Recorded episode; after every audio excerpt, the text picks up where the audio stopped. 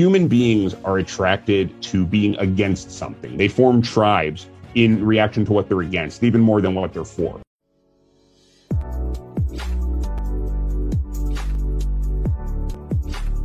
Thrive friends, this is your host, Dr. Solomon. How can we generate intense emotional reaction from a large number of people to achieve a specific outcome and do it persuasively and ethically? I'm joined today by a terrific professional colleague and a friend, Michael F. Schein, who is Amazon best-selling book, The Hype Handbook, specifies 12 strategies to create a hype and generate emotional reaction. Michael is founder and president of marketing agency Microfame Media, where he helped campaigns for eBay, UPenn, Gordon College, UC Irvine, LinkedIn, Citrix, you name it. Michael, welcome on Thrive. It's great to be here. Lovely to have you, Michael. We always have wonderful, exciting conversations. We do. Offline. Michael, let's start with the word. In the beginning was the word. Yeah. What do you mean by hype? Well, you know, you did your homework because you defined it uh, right there at the beginning of the episode. So, uh, you know, hype typically has a negative connotation, but I've decided to take back the word for a couple of reasons. So, I define hype very simply it's just any set of activities that gets a large number of people emotional so that mm-hmm. you can you know guide them to a certain action that you want them to take and and that can be a very negative action and a lot of negative people with nefarious ends are good at this thing that I call hype but it can be some of the most positive stuff you can imagine but the actual set of strategies that get human beings to get emotional to attract their attention to move them are amoral it's just the way we're set up so it's a function of are you going to let the bad guys use it or are you going to use it? And we need more good people understanding these strategies so that good businesses, good causes, good art can get seen, you know, in a very big way.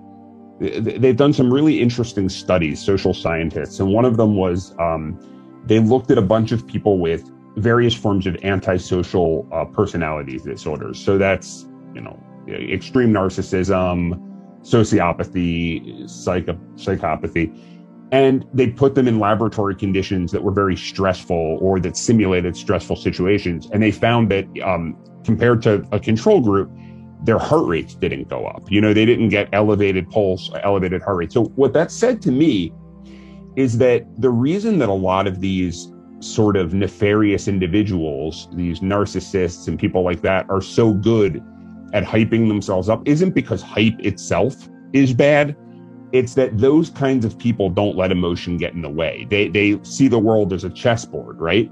And so the idea is what if the rest of us could arm ourselves by learning how to use these exact same psychological mechanisms that we're all wired to respond to, but instead of trying to mitigate the emotion that tells us, ah, oh, this isn't the right thing to do, as long as you're not lying, as long as you're doing things for people's, you know, um, best interest, wouldn't it balance out, as you said, the societal harm that all of these eh, antisocial people are doing if, if the rest of us could, you know, avail ourselves of these strategies.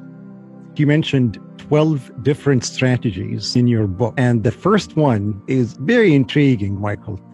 Make war, not love. Right. I'll tell you, I, I had strong emotional reaction. And I think, as we know in psychology, it's, it, it's about me more than about the statement. We don't see things as they are, we see things as we are. And oh, and I said, make war. That is strong. But at the same time, I know that people use this all the time in social media. What's your take on that? Well, when we were talking offline, you, you brought up a really cool phrase that I was waiting for you to say. I think you said, if you enrage, you engage. And the idea is that, yes. that anger travels um, anger and humor, but especially anger travels really widely. But but we might say to ourselves, well, listen, I'm not going to avail myself of that. I, I, you know, as much as that um, is is a good way to get my messages to spread, I'm not going to be a troll. I'm not going to pick fights with people. And you know that's true. And and I can I can get behind that. In fact, I don't I don't even advocate being a troll, going around insulting people's looks, insulting people, yelling at people. I, I, you know, that, that can work, but is it how we really want to live our lives? But what I'm saying is human beings are attracted to being against something. They form tribes in reaction to what they're against, even more than what they're for. But you can make war with an idea. You don't have to make war with a person. You don't have to make war with someone's, you know, personality traits, right? So you don't have to get people angry.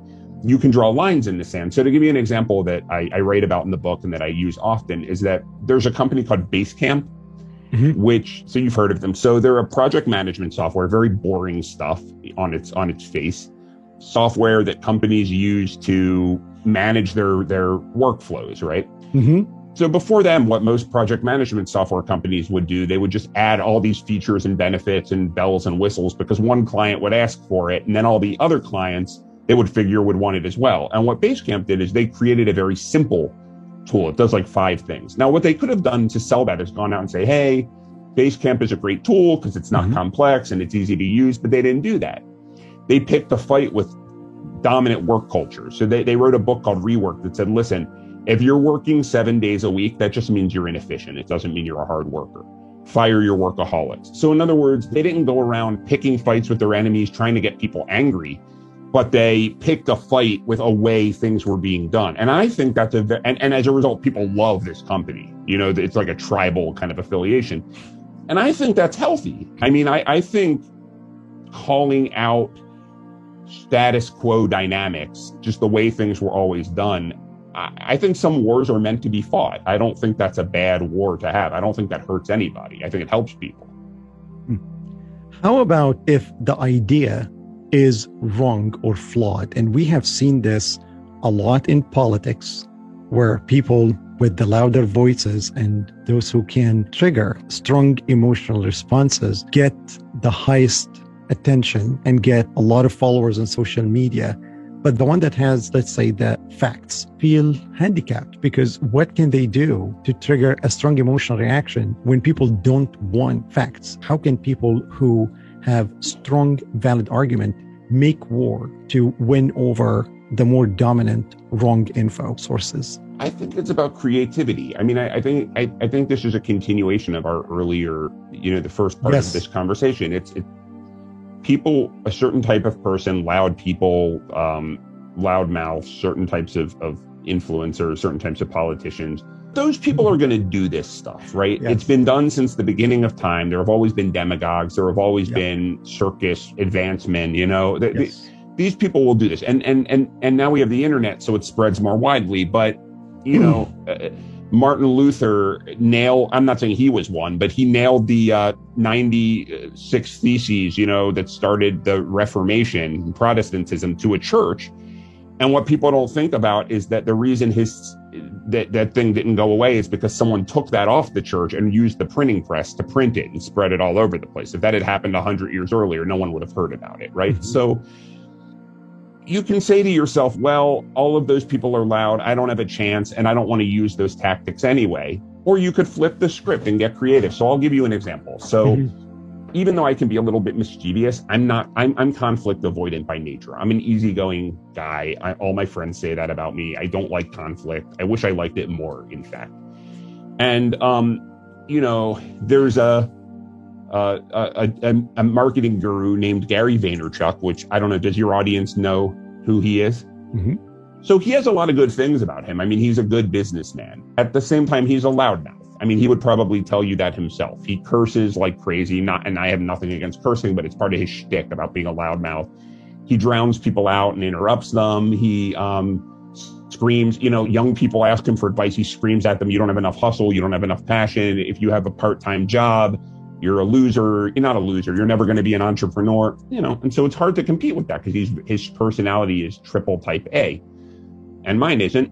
And a lot of people's aren't. And people just accept it. They let him sort of dominate the conversation. So what I did uh, very early in my career, and it, it practically launched my career, I wrote a very measured article called "Why Gary Vaynerchuk is Flat Out Wrong." The title's not measured, but the article was. It was I t- said that he was a great business person, that he did a lot of great things, et cetera, et cetera. I respected him. But his idea about hustling around the clock um, didn't, for, and I laid out a very logical case about why it was a flawed idea. Mm-hmm. He saw this article, and I cannot convey to you how much of a nobody I was at that time. This thing helped launch my career. It was 10 years ago, but it, you know, I, no one knew who I was at that time. You know, since then, I've partially because of this gotten a bit of a name for myself. He saw the article and was so enraged that I would take him on that he recorded a rebuttal against this nobody, calling me out by name and getting very agitated. All of his followers started blasting me and they carried the message for me. So, you know, it's kind of like the fly that gets in a bull's ear who's not very powerful, but it can make, if the, if the bull can destroy a shop, you know, if a bull's inside and a fly gets in its ear. Yeah. So if you calmly reveal the bluster and show that the Wizard of Oz has no clothing, that can be your point of view. The Wizard of Oz has no clothing. That was like a mixed, uh, a mixed metaphor there. Yeah. So yeah, creativity and and and um, logic in the service of emotion go a long way. And in your case, Michael, did this article lead to a change in people perception? Oh yeah, because all of Gary's fans, and they're, they're very diehard, they call themselves Vayniacs, um, told me they, they started blasting me on Twitter that I was lazy, which was very ironic because um, I was working like a dog because I was trying to make it, you know, yeah. and I didn't know what I was talking about and X, Y, and Z. But what I noticed was I started to get all of these fans and followers because there were all of these people out there who probably, well, no, not probably, did think exactly how I thought but they were isolated. They didn't have anyone to kind of gather around. They just were like, I don't know if I'm going to say something about that. And I might be wrong anyway. And then when I stood up and said, Hey, wait a minute, there's another point of view, suddenly they had a leader. Mm-hmm. They had someone who was willing to say in public what they didn't. And it really, I, I mean, without um, exaggeration, it was, it was the start of everything for me. I mean, a lot came after it, but that was a before and after moment. I mean, that was when I started to build a name and build a client base and all of that. What would be out of your 12 rules, the one that you would say, this is my favorite rule, or this is the rule I would say, you know what, out of the 12, take this one? I don't think there are any that are my favorite because they work mm-hmm. together, but mm-hmm. um, there are some that are more fun to write about because they have more colorful stories. I would say that this rule that we're talking about is indispensable because it's it's your point of view. If you don't have a strong, bold point of view, the rest of it doesn't matter. I mean, you can be as theatrical and and you know over the top and you know hype artist, you know, be a big hype artist, but if you don't have a strong point of view that runs through everything, um, it, it's hard to make the rest work. One that I probably have used more than any is something I call building a secret society or the piggybacking method. Oh, that's where the cults, Michael. Well, I mean, so maybe, but but something I I saw about um these hype artists uh-huh. is that almost to a one, they make it seem like all of their following and success is coming from a grassroots level. But in truth, they're working beneath the scenes to make like alliances with people who have pull and can pull strings for them and who they can pull strings for. So, um, to give you a story uh, that's in the book, but I think is really fun uh, there's this guy named um, not is he, he, he he's long since passed, but his name was Edward Bernays, mm-hmm. and he was known as the father of PR. He actually invented the term public relations, mm. and he, he's responsible for all kinds of things. But one of the things was he got Americans to eat bacon. So before him in the 20s, Americans did not typically eat bacon for breakfast. And um, he had as a client a company called Beech-Nut, which is still around, but they were one of the major pork producers uh, of the time. And he wanted to get pork consumption up. Uh, so he had a doctor that he had assiduously built this relationship with. And this was this extremely well connected, influential expert doctor. And he got this doctor to write a letter to like 5,000 physicians. You'll like this one in particular because this, your, your, your fellow travelers. But he wrote a, a, letter that basically said that bacon is the perfect breakfast food because it replaces the energy that you lose during sleep. This was in the 1920s, you know, years ago. Yeah. So every doctor in America started, you know, recommending bacon to their patients. So the moral of this story is not to lie. I mean, obviously Edward Bernays paid this guy off or, or conspired. Don't do that. But what I'm saying is a lot of times we think if we want to market bacon, you got to put ads everywhere. You need to get a million followers on Twitter and tell them how great bacon is. But sometimes one, two, or three well placed people that you've cultivated a relationship with under the surface um, is worth more than that. And there are ways to do that. There, there, there are ways to bond with people um, that we can talk about if we have time that um, are very doable for anybody. Without doing the harm that this, Yeah, no. I- in fact, it can be very benevolent. You know, a lot of times, for example, the way I use social media, instead of trying to build a big following or say to someone, I want to pick your brain or, you know, can you help me out? I'll, I'll spend a lot of time looking at people I want to get to know, and I'll wait until they say something very human. So let's say they they in the midst of all their business talk, they they slip out with a band that they like that I also like, or Mhm.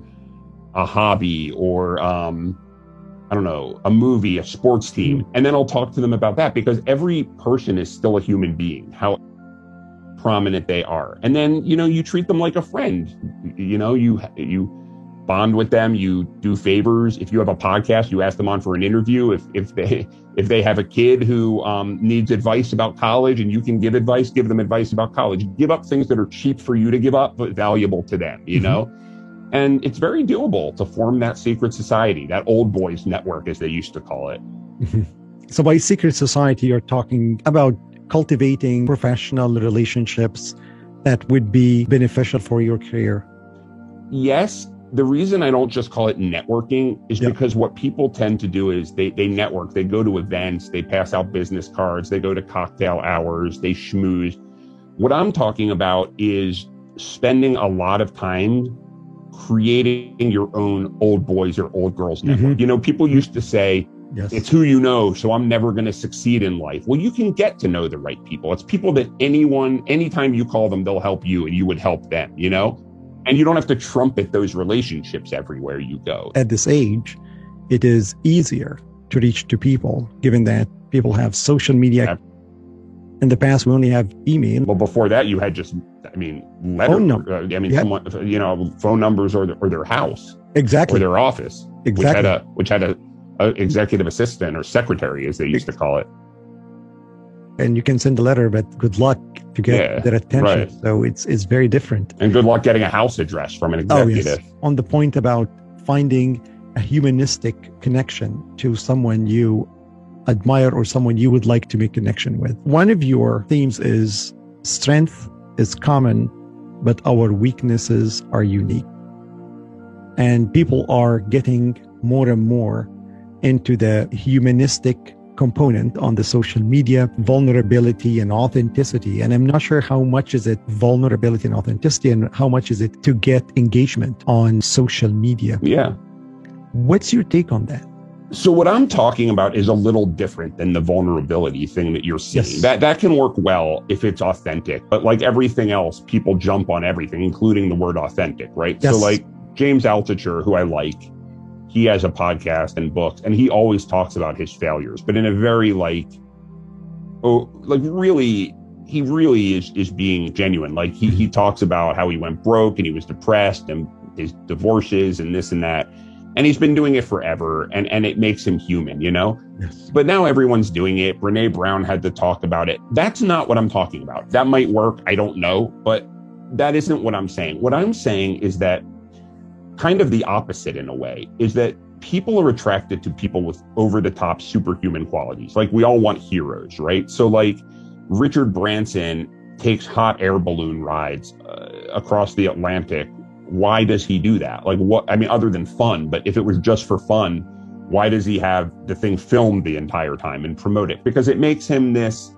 larger than life symbol of adventure. But not all of us have the stomach for that, right? Like not all of us can be like I'm not going to do a hot air balloon ride across I would want to do or anything like that. So let's say we know it, I call it being a magician. You know, it's like people want a hero or a magician, a mythic figure. But what if you're not that thing? How do you do that? Well, you can brag, but that's going to come across as false. You can't really be someone you're not.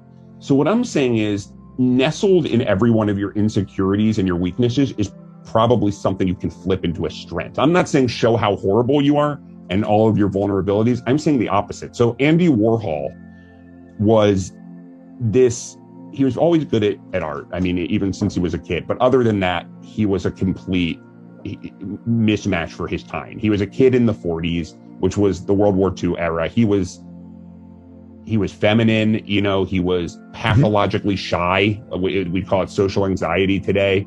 He was gay, you know, which at the time was criminal.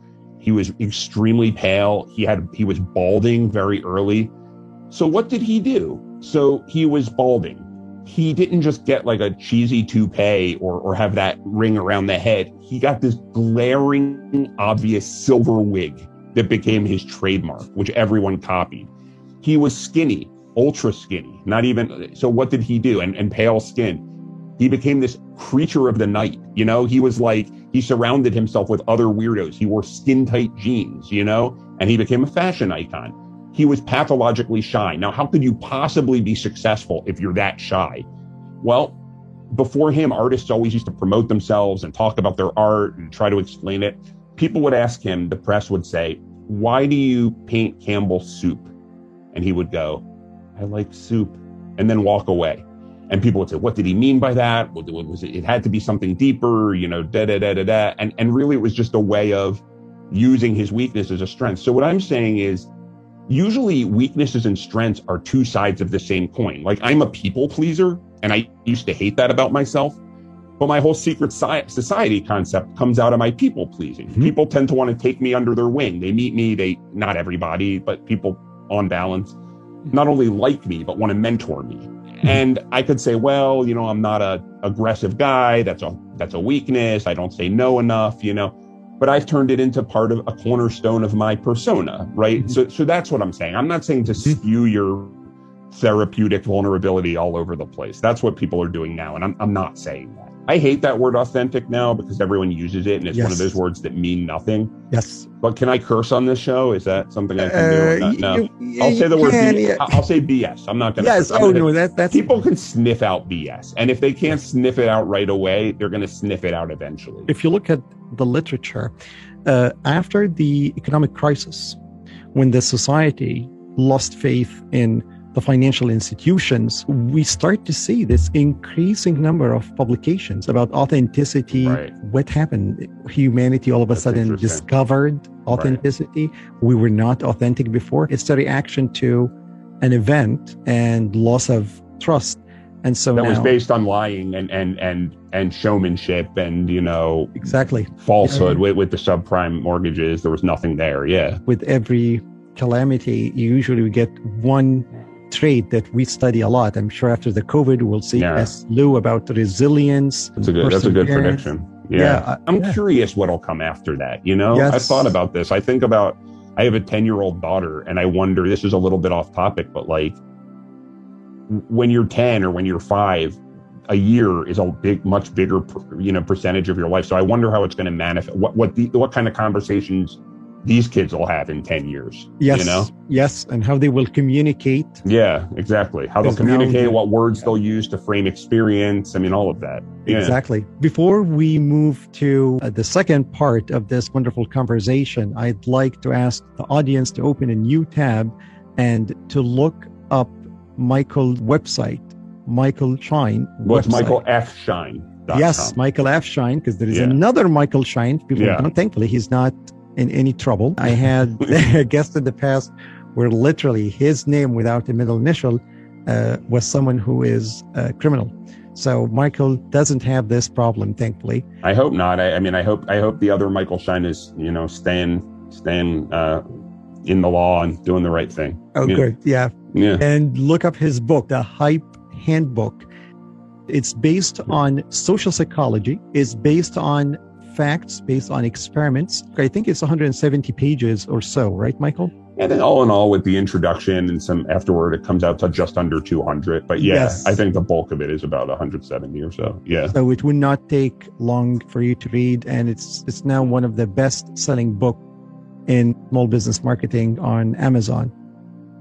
Michael, we're talking about vulnerability. We're talking about uh, authenticity. A question that I ask everyone on the show: Thrive we all had setbacks, myself included. Would you mind sharing one of yours and how did you overcome it? I mean, yeah, I've had plenty as well. I mean, one of them was directly related to this topic, so I'll, I'll go with that. Um, I uh, I, I, I never wanted to be in business. I'm a little like you in that you had a totally different kind of path and that you went into something else. And I, I wanted to be, um, I wanted to be a writer, which things have come full circle and I am, but I wanted to, you know, and, and I, I, I also liked music. And so the music thing I got really interested in to the point where by the time I left college, uh, I, I told my parents I was going to go to New York and like really focus on a band, which they were not happy about. um, but I did that. Um, and, um, or oh, your you know, mom let you do this. Wow. Well, there was no letting. I mean, they weren't yeah. happy about it. Yeah, you know, it was more my my dad who was not happy more than okay. anybody. But um, it's just something I did. Um, but there were a lot of conversations, a lot of conversations. But but anyway, um, I did do it.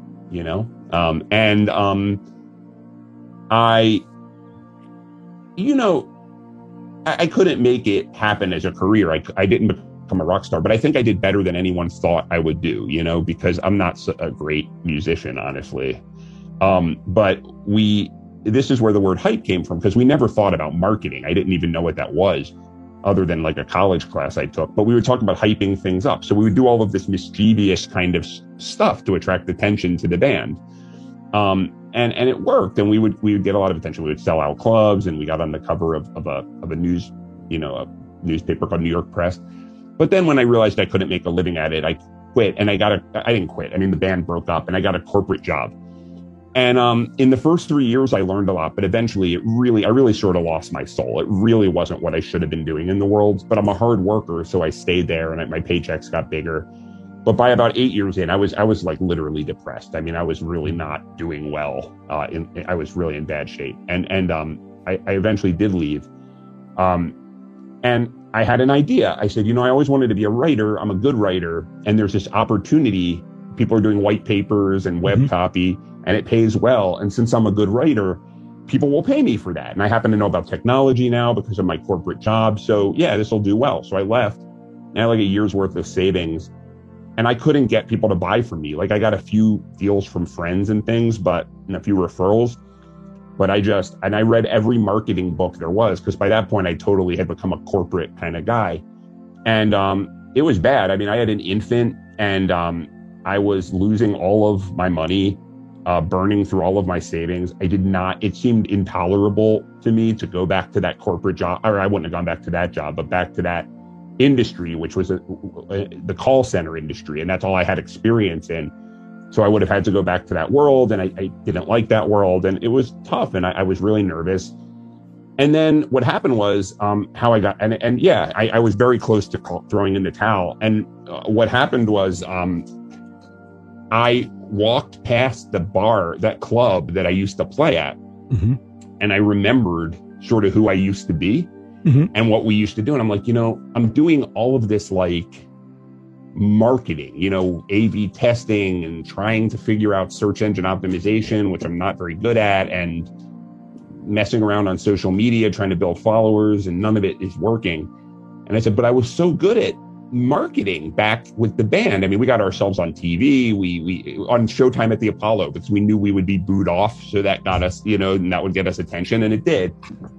And so I was like, what if I, you know, I have nothing to lose. Why don't I try that approach for, for myself? So that's when I wrote the Gary Vaynerchuk article, you know, because my band was like a punk band. So I was like, let's take a punk rock approach to, to, to business. And, um, and it worked. I mean, I started getting a lot of clients and it turned into an agency. So, um, I don't know what the lesson is there. Well, then I started researching all of this stuff and I realized that there really is, it's much better to start with group psychology and then match the tools to it than the other way around. Um, I guess the lesson, though, from a personal point of view, other than that hype works, is that um, sometimes it really takes that like that sort of strange solution that usually comes out of desperation. You know, when you do things the right way, as I was doing, um, sometimes the right way isn't the right way. Yeah. And, and and not breaking the rules, but maybe people say outside the box, and that's not what I'm talking about. I'm not saying get creative. What I'm saying is, you know, sometimes when I am doing a work task or not like doing a creative task that isn't directly related to my core business, I feel a little guilty still. Like kind of like, yeah, I'm writing fiction or yeah, I'm I'm doing an experiment with interactive media Uh, but that doesn't bring revenue. So why am I doing that? You know, but sometimes it's those things that are that you shouldn't be doing according to the rule book that ends up generating the game changing situation. I think Dorie Clark talked about this. You know, she spends a lot of time working on musical theater, which really doesn't have any direct relation to her core business. But besides the fact that she loves it, to her, that's what makes her recession proof, that she always has a bunch of things that she could possibly shift to if they get traction. Yes, uh, she's very good in uh, diversifying yeah. portfolio. Guided by her interests or by, she doesn't just, well, I should sell jewels on the side because that's another revenue source. She's musical theater. What's the chance that that's gonna, you know, you don't do that because you're trying to get rich. And your point about do something that is not conventional, there is the law or the theory of unintended consequences. Yeah, definitely. There's a great book that that I love called The Click Moment by Frans Johansson. He's more known for the Medici effect, which is also a good book, but this is a bet I like this book better. And he talks about how he actually like talks about quantum mechanics in, in, in a business book, but he talks about how randomness is a real thing. Like like the world is random, the universe is random. And so everyone tries to strategize. And while some amount of strategy is useful, usually the people who succeed are the ones who take bets and have an eye for, for accelerating on unintended consequences. He calls it complex forces. So he'll say, if you do an experiment, you follow your interest and people start volunteering their time mm-hmm. or people, um, you, you know, there are just things where you have to keep an eye out for the unintended, exactly what you're saying, the unintended consequences. And you have to have a system for understanding when to, when to seize on them. And I just, I don't know, that book really got me thinking this way. So I recommend it to anyone who's, who's watching. Thank you for sharing this. Anything you would like to share with the audience that is new and you have not shared on any other podcast, Michael? Well, when I wrote my book back, or not wrote, when I published my book back in January, um, the original plan back when I was writing the book was that I would add paid speaking to my um, uh, book of business because I love speaking I really like the idea of teaching these concepts because I feel that they're very important. And um, I'm good at it, you know, and, and there's been a demand for these ideas. So I had a whole plan in place to once the book, and, and it leads to other business and, and things. So I had a whole plan in place that I knew how to execute as far as I was concerned on um, this. And then we had a little global pandemic that, yeah, that a little, put, that, yeah. you know, yeah. so um, fortunately, things are, are, are, are knock on wood, really rounding the corner at this point. So I'm, mm-hmm. I'm starting to get serious in a big way about that again. I'm, I'm lining up my contacts. I'm, I'm starting to make pitches. I'm really getting serious about teaching these ideas to, to, to a public audience. And I'm, I'm, I'm really excited about that. Oh, this is amazing. Yeah. And hopefully there will be more opportunities for giving speeches nationally and internationally and they were there were some digital talks and things like that but still i mean most of those were going to the people who already had a track record with that and and and just selfishly the the the uh, amount um, of money you know is a fraction that that's paid for good reason right? So um, plus there's something about being in a room you know with a speaker. Um, and an extension of that is I'm doing these things called impact work groups where we go into a company or organization, sort of an extension of the talk where we, we just spend the whole day with the group or a couple of days and really create a workshop sort of environment where they can kind of internalize these ideas and have a set of tools to use them. So that's also been really gratifying. That's terrific. Thank you for sharing this, Mike. Sure. People watching us, please share the link of this wonderful conversation with your social circle so that people can benefit from Michael's insight. Michael, what a pleasure to have you on Thrive. The pleasure was mine. This was a wonderful conversation. Thank you. Thank you for being here.